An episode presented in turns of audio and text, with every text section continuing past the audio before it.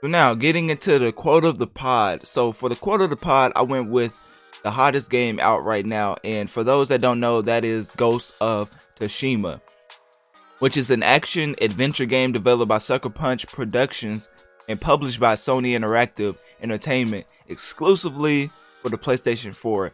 So this is another exclusive dub for the PlayStation ponies out there. And I say that because I don't even think at this point Microsoft is even focusing on exclusives. Like from what I've been told, like Xbox is riding and dying on the fact that their Xbox Game Pass is going to be the thing that rejuvenates the franchise. But whatever. I mean, you see what what happened to the previous Microsoft ventures, aka Mixer, but maybe a little bit too soon for that. But as far as Ghost of Tsushima, it's exclusively for the PlayStation 4.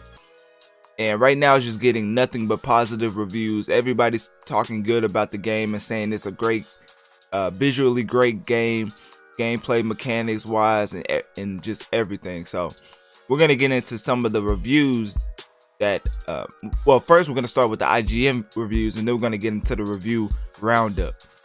So for the for the IGN review, basically they were saying, you know, IGN they be, they write a whole um 6,000 page article just to tell you that the game looks good.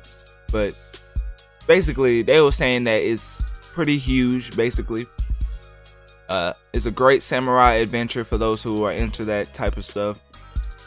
And it's rewarding throughout the whole 40 to 50 hours, which when I was watching gameplay, I could tell that the side missions, because sometimes when you play a game, the side missions are just like there with no benefits whatsoever. Like you finish the side mission mission and you don't get anything new.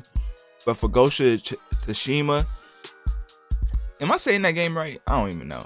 I don't even know if I'm saying the name right. Anyways, um, if you finish a side mission in this game, you get you unlock a new ability, you unlock a new move, you unlock a new customization piece for your outfit. Like it's something you can it's something tangible to have after every side mission so each one doesn't feel out of place. Because without that side mission, you won't have that specific thing, that specific reward that comes with it. So it's a great, it's a great re- rewarding factor to put into a side mission to keep people invested, and that's how IGN's talking about it. So they gave this game a 9 out of 10, saying that it's an excellent action game, and the open world is one of the most gorgeous yet which I don't know why people are bringing out the, the graphically enhanced games so late into the console cycle. Like we're about to be into the next gen PS5 and Xbox Series X uh,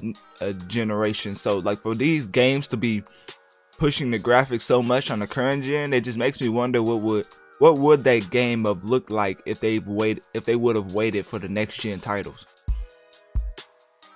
But that's my only like nitpick about this game, and that's not even a nitpick really. It's still a great game. But it's sixty dollars right now. Um, I don't know if it's on sale anywhere, but right as of right now, it's it's sixty dollars. As of me making this, as of me making this uh, video, July nineteenth, this this is definitely still sixty dollars, which it should be because it came out like two days ago, I believe. Uh, but getting into some of the other reviews, GameSpot gave this game a 7 out of 10, saying that the, the third and final act is very rewarding uh, to the as a rewarding ending to the, the to the entire game. Comic book, I don't really. Then you have IGNs, you have Kotaku, they haven't scored it yet. There's a lot of these haven't scored it yet because the game like basically just came out. Some people have early access like the IGNs and GameSpots, but for the other gamers out there, we still have to wait for the actual release date. So, yeah, that's probably why some of these haven't put their scores out. But for the most part, all of these scores are really good. The all these scores are basically eight out of ten, uh, four out of five. So basically, um, everybody loves loves this game. I haven't seen anybody really talk bad about it. I mean, I don't know how you would be able to when the game looks as good as it does, but you know, people try people find a way to talk bad about anything really. But Ghost of Tsushima, some of the things that stood out to me by watching the gameplay is just playing throughout the game. or watching somebody play throughout the game. There's a whole win mechanic to get you to mission to get you from mission to mission, and it's because to go with that minimalist look and take away certain things that that kind of clutter the screen sometimes, like with, with all your HUDs and um, all your HUDs and different tips and tricks. Like they really went from for a simple look to keep you engaged, immersed in the world. And that win mechanic is, is kind of fitting because like the whole game, the, the the main character's cape, I don't know what his name is, but his cape just kept floating in the air like he was out of a Disney movie. I don't like that was that was weird to me. Like they really went crazy with the wind mechanics, but I don't know. Each his own. But uh other like tangible nitpicks I had about the game is that sometimes when you're you're trying to take out people stealth wise, it's, it's kind of funky as even just watching it, it, it's kind of you can tell that it wasn't the most focused on part of the game, the, the stealth mechanics, because it's just really like you could like certain mecha- like I don't know how to explain it because certain games do the stealth mechanics justice, and and then when justice, and then when you come to another game, it's just off a little bit. Like you can tell something is off, and I don't I don't know how to what to compare it to. Um, I see a lot of people trying to compare this game to Sekiro. Uh, Ghost of, Ghost of Tsushima and Sekiro is two totally different games, and I don't think you'll be able to tell by just looking at it. But if you play the game, it's totally different.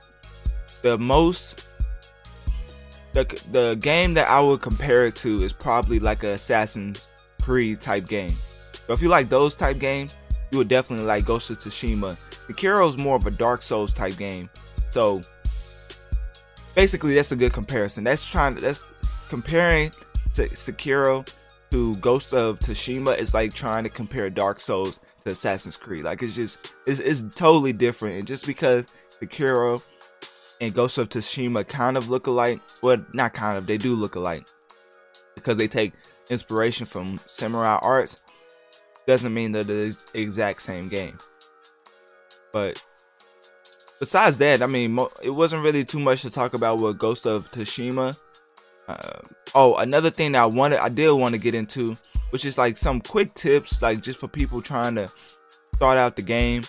You know, just you know, just somebody who wanted to pick it up and, and want to ask, what should I do with, when I start the game, or what should I look for? You know, because I do the same thing. Like I'm not trying to start from scratch if other people are playing it.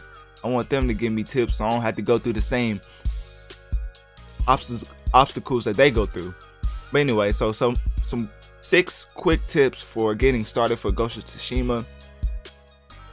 Basically, people will say to prioritize your resolve meter for healing. So basically, that means like try to prioritize what you're using, the MP you're using to heal because in this game some enemies can take you out pretty quickly and you it wouldn't be wise to take on a pack of enemies unless absolutely are like a higher level than them but this game focuses on you taking them out one by one and then there are certain sections in the mission to where you have to fight the person in the building but that's that's rare on occasion and definitely not overwhelming.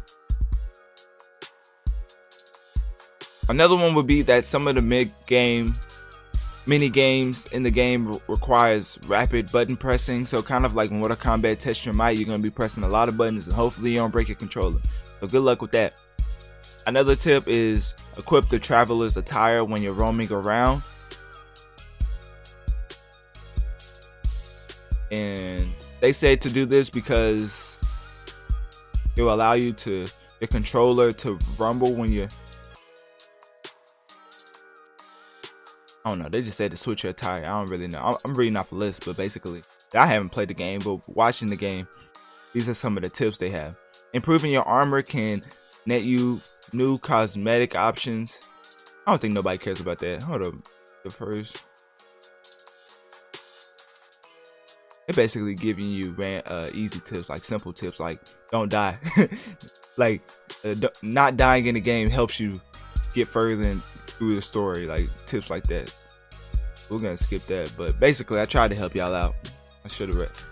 Tried to help y'all out, but basically in the game, from what I was watching, you just gotta be stealthy and do the side missions because those will make you more powerful when you do the main missions. And it's, it's just one of those games that it's a whole open world. So unless you do whatever you want to, but if you run into something that's a higher level than you, you'll obviously be able to tell because they'll take you out in one one to two hits. Like it won't be any of that like it won't it won't be any any small talk. Let's just say that like they'll get straight to the point and take you out. So you have to before going to, to certain areas.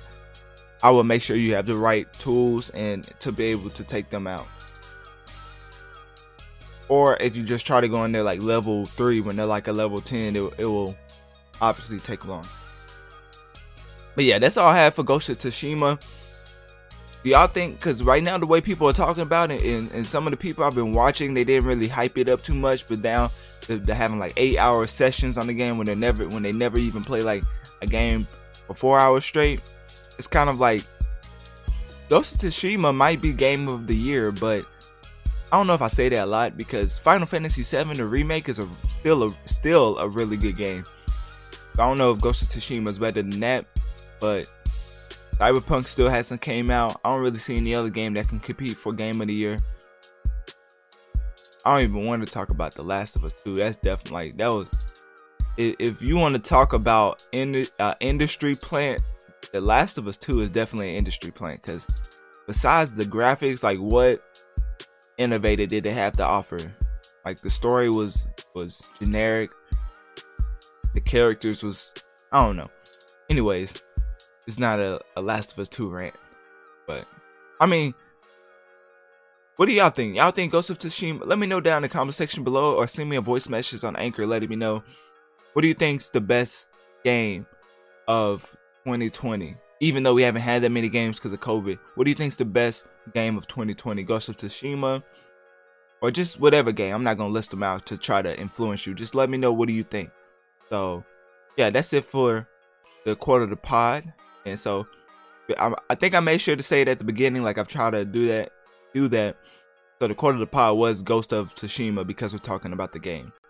Yeah, now we're gonna switch it up a little bit